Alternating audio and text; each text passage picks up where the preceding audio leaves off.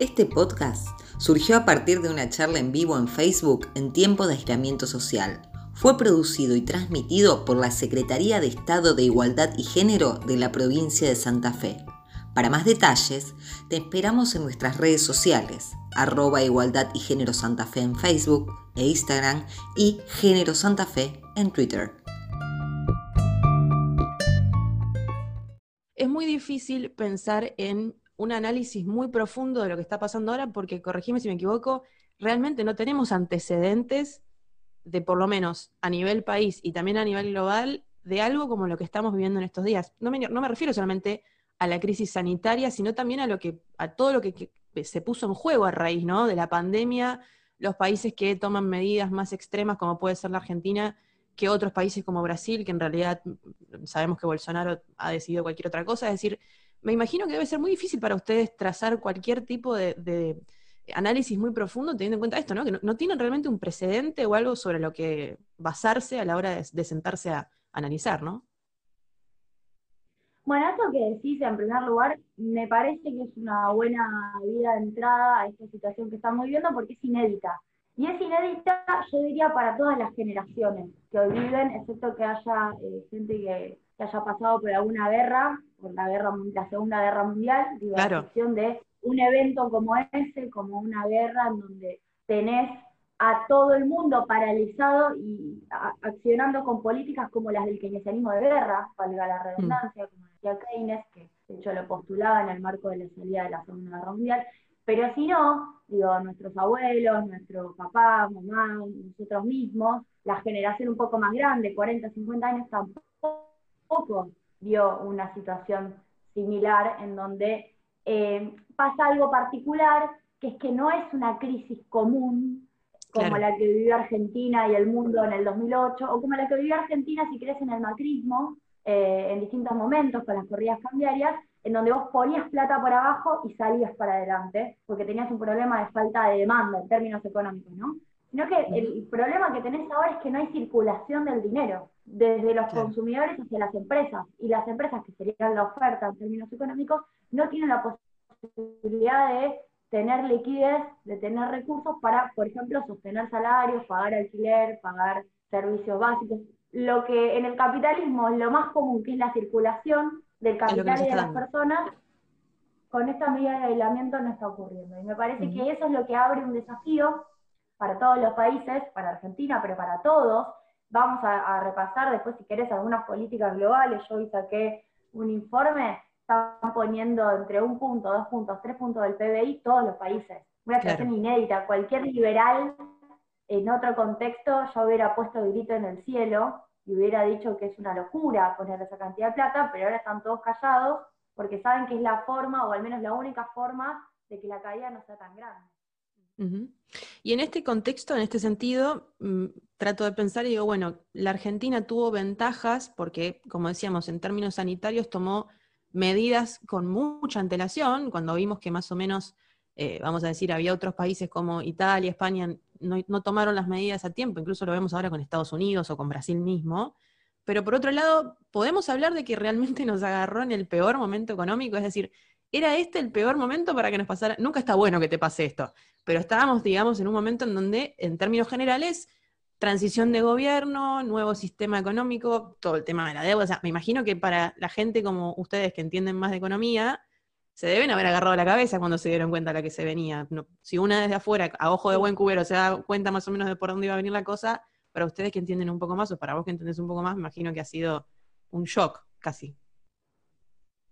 Sí, no, no es por andar llorando, porque uno entra a los portales eh, internacionales, vas a los portales de Brasil, vas a los portales de México, entras a los portales españoles, italianos, incluso de Estados Unidos, y todos se quejan, todos dicen, uh, justo el año pasado fue un año complicado, el mundo está mal, viene esa crisis, justo en este momento, digo, están todos llorando y quejándose. Ahora, cuando, cuando vas de verdad a ver los números comparados, por ejemplo, en 2019, si pones en el mismo paquete Argentina, Brasil, México, los principales países europeos, China, Japón, Estados Unidos, el único país que cayó fue Argentina, 2,2% fue la caída del año pasado.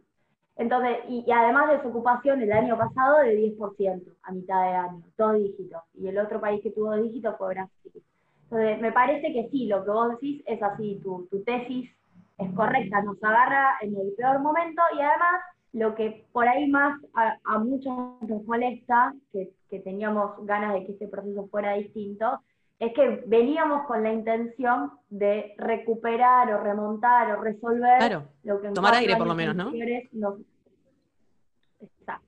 Em, vamos a contar ahí eh, a la gente que recién se está sumando. Esto es un primer experimento que están haciendo desde la Secretaría de Igualdad y Género, que tuvieron la la decisión de invitarme a mí, después se verá si es acertada o no es acertada, em, de hacer esta charla con Julia Estrada, quien nos está acompañando, para hablar un poco acerca de cuestiones económicas en términos de la pandemia. Venimos hablando como de economía muy general, ahora vamos a empezar a hablar como algunas variables, pero me parecía interesante recordar para quien recién se está sumando, también organizado por mi sindicato, la Asociación de Prensa, así que le mandamos un saludo a la señora Cintia Miñone que estuvo eh, ocupándose de esto y al señor Pablo Jiménez, como siempre también, el secretario general. Em, Julia, un poco lo charlábamos también en la previa, así como vamos a decir, cuando una empieza a pensar en la vida con perspectiva de género, es muy difícil no empezar a analizar todo con perspectiva de género. O sea, ya, llega un punto en donde se torna, vamos a decir, hasta, eh, no, estaba mirando recién una serie de Netflix y en un momento le puse pausa porque sentía que no la podía seguir mirando, la del, la del el señor que, cría tigres, si alguna la quiere mirar, la mira. Em, pero pienso también que este va a ser un momento en donde hay como una dualidad en donde decíamos, nos agarra una crisis sanitaria, política en algunos lugares, social, cultural, porque esto de estar encerradas evidentemente nos está haciendo mal, económica también, en un momento en donde además estamos como en una cuarta ola del feminismo, en donde a todo le tratamos o tratamos de mirar todo a través de esa perspectiva de género. ¿Cómo se, puede, ¿Se podrá hacer en algún futuro esta correlación? Repito, digo futuro porque me imagino que ahora debe ser más complejo, pero ¿se puede analizar desde una perspectiva de género lo que nos está pasando eh, como país y particularmente en términos económicos? Sí, a ver, hay, muchas cosas para, para analizar esta etapa porque en momentos críticos, en los momentos críticos personales, en los momentos críticos de la política, en los momentos críticos globales, es cuando realmente se ve lo imprescindible, ¿no? Es cuando realmente te quedás con lo que, con lo que realmente eh, necesitas para vivir. Y una de las cosas que a mi criterio todos nos estamos dando cuenta, las que ya teníamos los lentes del feminismo puestos, que son claramente un camino de ida, de ahí no se vuelve, agarrás la autopista y, y si algún día querés mirar para otro lado, tampoco podés, porque forma parte de una mirada que uno construye y que después te acompaña toda la vida en em, todo, en absolutamente todo. En todo, y, cuando uno la logra compartir con otro, con otra, con otra, cuando uno logra que, que otro vea de la misma manera que uno lo que está pasando, es como que hay una sintonía y hay una relación hasta de hermandad que es difícil de romper. Por eso el, feminismo en algún punto es, es una etapa superior de la militancia política en el mundo del peronismo, en el mundo de las izquierdas, en el mundo de la inclusión. Me parece que es como una etapa superadora que viene a resignificar políticas que siempre consideramos políticas inclusivas, pero que ahora con la perspectiva de género se vuelven todavía más potentes. Y yo siempre le agrego, para hacer un paréntesis, la política antirracial, la política antidiscriminatoria en todos sus aspectos, que incluye en una sociedad muy discriminatoria como la nuestra, que claramente tenemos. Sí, no, estabas hablando un poco de la idea de la cuestión de las tareas de cuidado, o sea, es decir, cómo hay como una, por lo menos el INDEC las mide como en tres categorías y, no, y te parecía que era como súper importante evaluar las tres categorías en este momento, ¿no? Tiene que ver con eh, el rol que ocupamos muchas veces las mujeres y las disidencias en el sistema productivo y que por H por B se termina invisibilizando, digamos. Sí, me parece que es eso, me parece que también eh, nosotros estábamos discutiendo muy fuertemente a la salida del macrismo, cómo reforzar ingresos de los sectores populares que peor están, lo que está pasando con el ingreso familiar de emergencia ahora, los 10 mil pesos para monotributistas del IFE, son quizás algo excepcional, pero que a mí me parece interesante ponerlo sobre la mesa como una política posiblemente necesaria, posiblemente a pensar para el futuro, pero ya se venían con refuerzos de bonos a jubilados que se volvieron a reforzar y con refuerzos a AUH que también se hicieron ahora. ¿Y qué tiene que ver esto con la cuestión de género. Bueno, tiene mucho que ver, porque lamentablemente cuando vos dividís la sociedad argentina en deciles de ingresos, es decir, en pedazos de 10% de la población, para, en, esos 10 pedazos, para ver dónde está concentrada la riqueza, te encontrás con que gran parte de la riqueza está concentrada en el decil 10, el 10% más rico, y el 10% más pobre tiene menos. Ahora, el 10% más pobre, mayormente está feminizado, mayormente son mujeres. Por ejemplo, te vas a la escala o a la pirámide de las jubilaciones. Bueno, te encontrás con que el 74% de las que perciben la mínima son mujeres. La mínima está en torno a los 15 mil pesos. ¿Por qué? Entre otras cosas porque son las que se jubilaron por moratoria.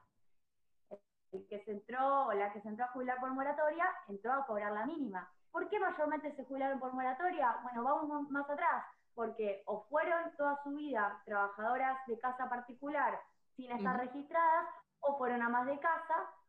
Es cualquier política en Argentina que signifique poner guita por abajo, es una política que favorece a las mujeres. Esto no está ni bien ni mal, esto es así. Lamentablemente las políticas redistributivas por abajo terminan siendo políticas feministas. Lo ideal sería que por abajo hubiera 50%, 50 varones, 50 mujeres, que no hubiera distinción en materia de género, pero sí lo hay. Es extraño como en la pandemia algunas de las, vamos a decir, profesiones más feminizadas son las que están teniendo que dar un paso adelante. Pensábamos, qué sé yo, en, las docentes y cómo tuvieron que reformular completamente lo planteado para este año y empezar a pensar en nuevas lógicas y demás, lo que lleva muchas veces a un doble, triple trabajo del que sería tener a todos los pibes en el aula y prestando atención, eh, y también en el sistema de salud, ¿no? Donde mayoritariamente, por lo menos en las primeras líneas de acción, siempre son mujeres las que responden a eso, ni que hablar, algo que también me parece interesante que charlemos, la cuestión de lo que sucede en los barrios con los comedores este, y los merenderos, las mujeres en los centros de salud, es decir,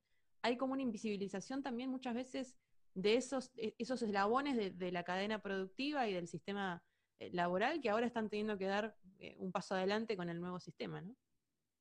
Sí, son fundamentalmente los servicios, son los servicios asociados al cuidado, en este caso al cuidado de la salud, asociados también al servicio doméstico, porque hay que, hay que saber, hay que estar al tanto que en, que muchos barrios populares eh, empleadas domésticas siguen yendo a trabajar incluso en cuarentena, que eh, al menos hace 10 días, los últimos días más, estricta la cuarentena, pero seguían requiriendo, o como diría Katy Kulov, que secuestró a su... Sí, hermoso momento de las redes sociales, fantástico momento. La secuestró y, la propia empleada doméstica dijo, no sé si tenía muchas ganas de estar acá, en fin. Digo, eso sigue pasando en servicio doméstico, vos hablabas de también la, la enseñanza, que además, si yo agrego un componente adicional, pasamos por la etapa del desafío del teletrabajo, que parece una palabra vieja, pero que es cada día más vigente. Teletrabajo, ¿sabes a qué me da? Em, ¿A, los supersónicos. ¿Alguien miraba a los supersónicos cuando eran chicos? Que ya para nosotros eran viejos, porque los supersónicos en realidad eran de Hanna Barbera de la década del 60-70, pero esa cosa de cómo ellos imaginaban que iba a ser el futuro, que es fantástico, porque el futuro tenía un montón de cosas distintas, pero la sociedad heteronormativa patriarcal no se rompía ni, por ahí, ¿no? Era como la, familia tipo, este, ¿no? Como tipo clase media alta era, y con robotina, que eso era lo único, ¿no? Em, pero el dicen teletrabajo y a mí me dispara eso, como que el tipo, el tipo trabajaba como con un televisor chiquitito ahí, y la verdad que en realidad el teletrabajo muchas veces infiere, y capaz que esto no lo charlamos, pero a lo mejor lo, compartís o no, una doble flexibilización, digamos. O sea, flexibilizas los horarios, flexibilizas todo trabajando desde tu casa, básicamente. Para mí es un problemón, porque hay una idea, yo acá me, me guío con mi compañero Juan Manuel Otaviani, que es un abogado laboralista que es acá de Buenos Aires, a veces se habla de home office, ¿no? De trabajo desde tu casa, como si tu casa fuera una oficina y como si eso te empoderara o como si eso te diera eh, mayor margen para tomar decisiones, sos hasta dueño de los medios de producción, de tu computadora, de tus sos dueño de tus tiempos, sos dueño de tus momentos de ocio, y en realidad es no poder separar las, esperas. Entonces, más que home, office, hablemos del teletrabajo, hablemos del trabajo a distancia, o del trabajo virtual, o del trabajo remoto, que no está regulado. No está regulado en gran parte de los convenios eh, en donde esto se empezó a aplicar. Y significa, bueno, una serie de regulaciones laborales, de tener una RT, por si te pasa algo en tu casa, hasta, eh, bueno, poder fijar horarios que no, no te puedan escribir a las 10 de la noche ni a las 5 de la mañana, sino que te puedan escribir en el marco de un horario, que eso te permita también organizar eh, tu cabeza y tu vida. Y a mí me parece que eso también desordena fuertemente la lógica familiar. Habrá que estudiar más adelante, yo esto sí creo que, falta, falta información para determinar, cómo se termina reconfigurando en el marco de esta cuarentena, de esta medida de aislamiento, si algunas actividades tienen más teletrabajo y si esas actividades tienen más mujeres que varones, y qué es lo que pasa al interior de la lógica familiar. Porque además, así como decimos que la cuarentena no la pueden cumplir todos porque no están dadas las condiciones y después podemos profundizar sobre lo que está pasando en los barrios eh, más pobres de Rosario, de Santa Fe, de acá del conurbano bonaerense, tampoco el trabajo a distancia o el home office lo puede hacer cualquiera. Lo puede hacer alguien que tenga la posibilidad, por ejemplo, de tener una habitación libre y, tener, bueno, conectividad a internet, como yo tengo hasta problemas, tener una computadora, tener una cámara. Eso también requiere eh, una, un nivel de vida, unas condiciones hasta socioculturales para hacerlo. Entonces, a mí me parece que esta, este proceso tan crítico que no sabemos para dónde va a terminar, yo tengo dudas que signifique una nueva sociedad a los LAJOS CISEC, tengo dudas que abra las puertas hacia algo más comunitario, yo creo que la sociedad así mágicamente no cambia, lo que cambian son las personas y las personas cambian la sociedad, pero sí me parece que nos permite dar algunas batallas. Por ejemplo, la batalla de la salud pública, yo creo que nos estamos anotando un lindo por Claro. Por ahora. La batalla de la ciencia, la financiación de la ciencia, también hay que ver qué es lo que pasa, pero bueno, los que hace un, hace un año decían que el CONICET no servía para nada, hoy están eh, que se mueren por la del descubrimiento, por ejemplo, de un genoma, en fin. Los hallazgos que se puedan hacer, si se hacen bien, si no se hacen, no pasa nada, pero eh, incluso el debate se mueren por eso. Toda la discusión Sí, incluso el debate este medio sonso de las vacunas sí, vacunas no, ¿no? Que fue como un sector muy minoritario, amplificado por las redes sociales y los medios, pero te queda en claro que vacunas sí, o sea, es como, fíjate, por, por una sola enfermedad para la que no tenemos vacuna, lo que termina pasando, digamos, ¿no? Te termina generando una, a nivel mundial un parate que no sabemos todavía cuáles van a ser las consecuencias, digamos. Absolutamente. Pero bueno, y lo otro que iba a decir, la cuestión de la regulación, la mayormente frente terminan dando discusiones que varones no se animan a dar, deberían ponerse al frente de la incorporación de la tecnología al mundo laboral, pero desde el protagonismo sindical y desde la regulación de las y de los trabajadores, para que no te vuelvan a pedir una reforma laboral y vos quedes como parte del pasado, como claro. dinosaurios que no queremos cambiar nada. Bueno, y yo diría la discusión de la industria, que me parece que también es un momento para plantearla, porque estamos viendo a China vendiéndoles insumos sanitarios a todo el mundo. Las fábricas de barbijos están en China, las fábricas de respiradores están en China, porque se desindustrializó incluso Europa e incluso Estados Unidos, y eso también tiene que ser algo que nosotros podamos. Vamos a volver a meter en tema, más allá del 144, que es la niña nacional, y que ustedes saben, o por lo menos quienes han estado escuchando la radio, yo he estado taladrando mucho con esto, Em, hay muchas formas ahora también, busquen a las redes del Ministerio de Géneros a nivel nacional y a, la Secretaría de Igualdad y Género acá en la provincia, porque hay muchas formas de contactarse para, denunciar si están sufriendo alguna situación de violencia. Me interesaría, Julia, que hagamos un poco hincapié en esto, ¿no? En la cuestión de cómo el encierro maximiza la violencia doméstica, ¿no? Que muchas veces es la más difícil de detectar y la, la que quizás em, la que más le cuesta, sobre todo a la víctima, romper muchas veces ese círculo de violencia o dar el paso de salir a denunciar, salir a pedir ayuda, reconocerse como víctima de violencia, que es un primer paso dificilísimo para muchas mujeres en el país. Evidentemente, lo, lamentablemente, lo primero lo que yo pensé cuando hablaron de la cuarentena fue en esto, ¿no? ¿Cuántas mujeres, cuántas personas en el país iban a quedar encerradas con una persona que las que las violentaba, digamos, ¿no? Y, sobre eso una violencia económica también, que seguramente se debe estar eh, por estos días también, que quizás no es tan fácil de marcar en denuncias, en un número, pero que también son más visibles, ¿no? En este tipo de, situaciones, como por ejemplo una cuarentena obligatoria. Sí, a, mí me parece que una de las agendas pendientes que tenemos en el mundo del feminismo es poder visualizar que que hay femicidios o hay ejercicio de la violencia, a veces llega a femicidio, a veces no, que tiene que ver con, con entender que el cuerpo de la mujer de parte del patriarcado, ¿no? que el cuerpo de la mujer es posesión del, macho, no necesariamente el varón, del macho, y eso significa eh, dependencia de esas mujeres en términos de relación de poder que está atravesada por una enorme cantidad de variables. Y en la violencia doméstica, el aporte de un ingreso al hogar es una variable fundamental.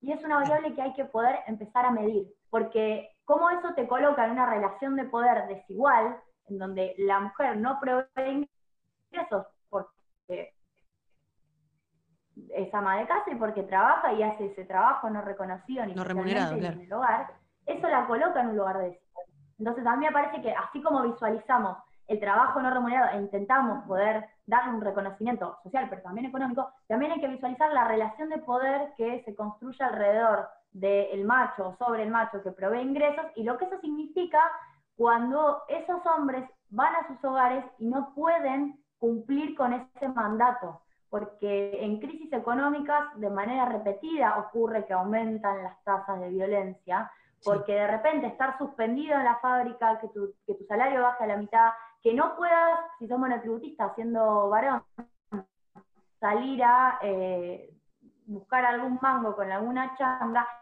también significa una crisis en tu propio estereotipo de masculinidad que no podés terminar de cumplir. Y eso, en una situación de cuarentena,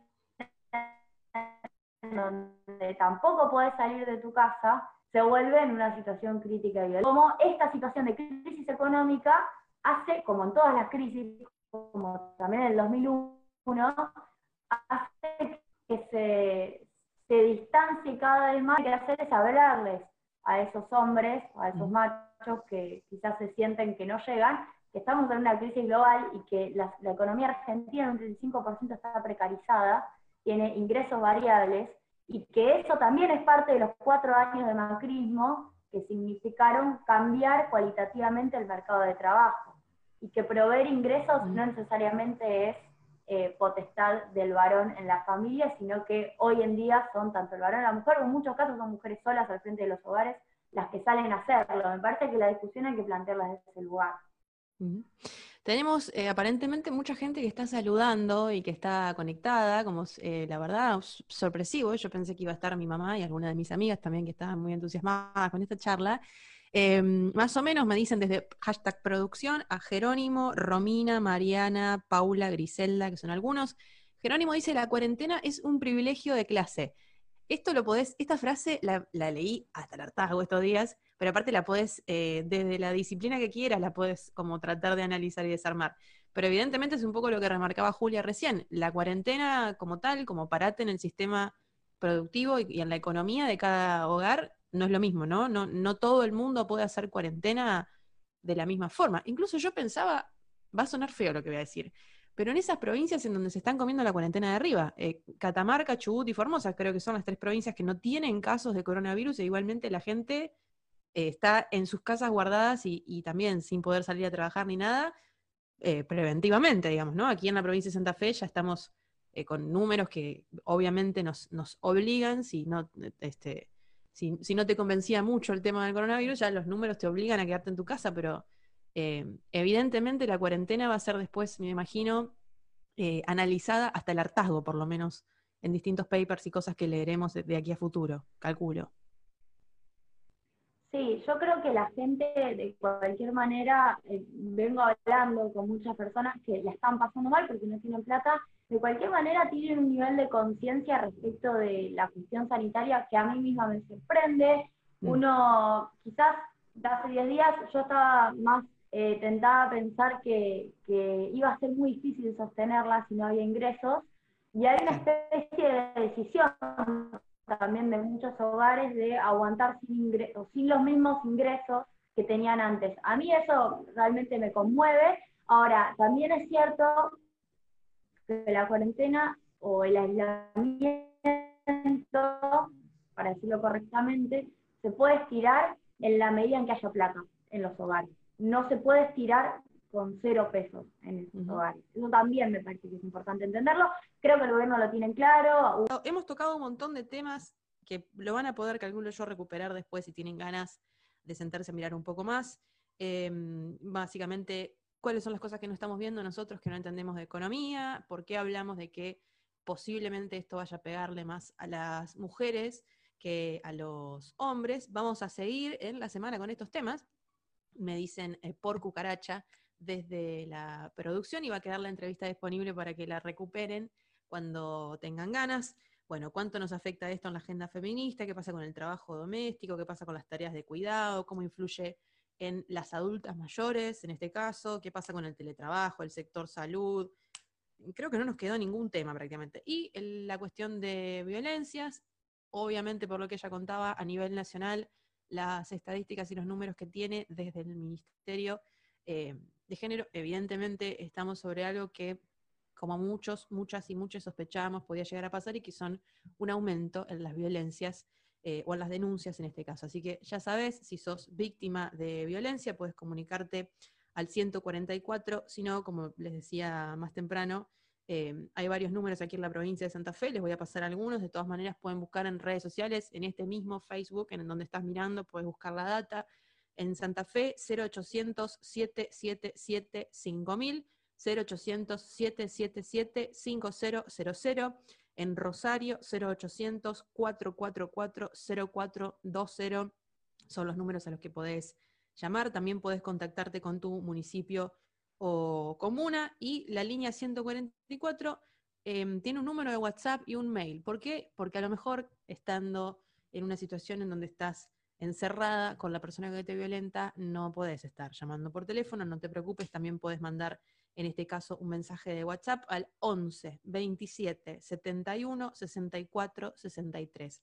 11 27 71 64 63 es uno de los números, hay varios, pero les repito, busquen en este mismo Facebook o en las cuentas de redes sociales de la Secretaría de Estado de Igualdad y Género, que está toda la data para que puedan eh, denunciar hoy más que nunca, así que parece súper difícil y que parece que estamos más desconectadas que nunca, pero es al revés. ¿eh? No, no estás sola y para eh, hacer este tipo de movidas hay un montón de gente, la mayoría de ellas, mujeres, que están del otro lado esperándote para acompañarte en este proceso que es súper difícil para todos y todas, pero sobre todo, si, repito, estás con tu, eh, la persona que te violenta dentro de tu propia casa.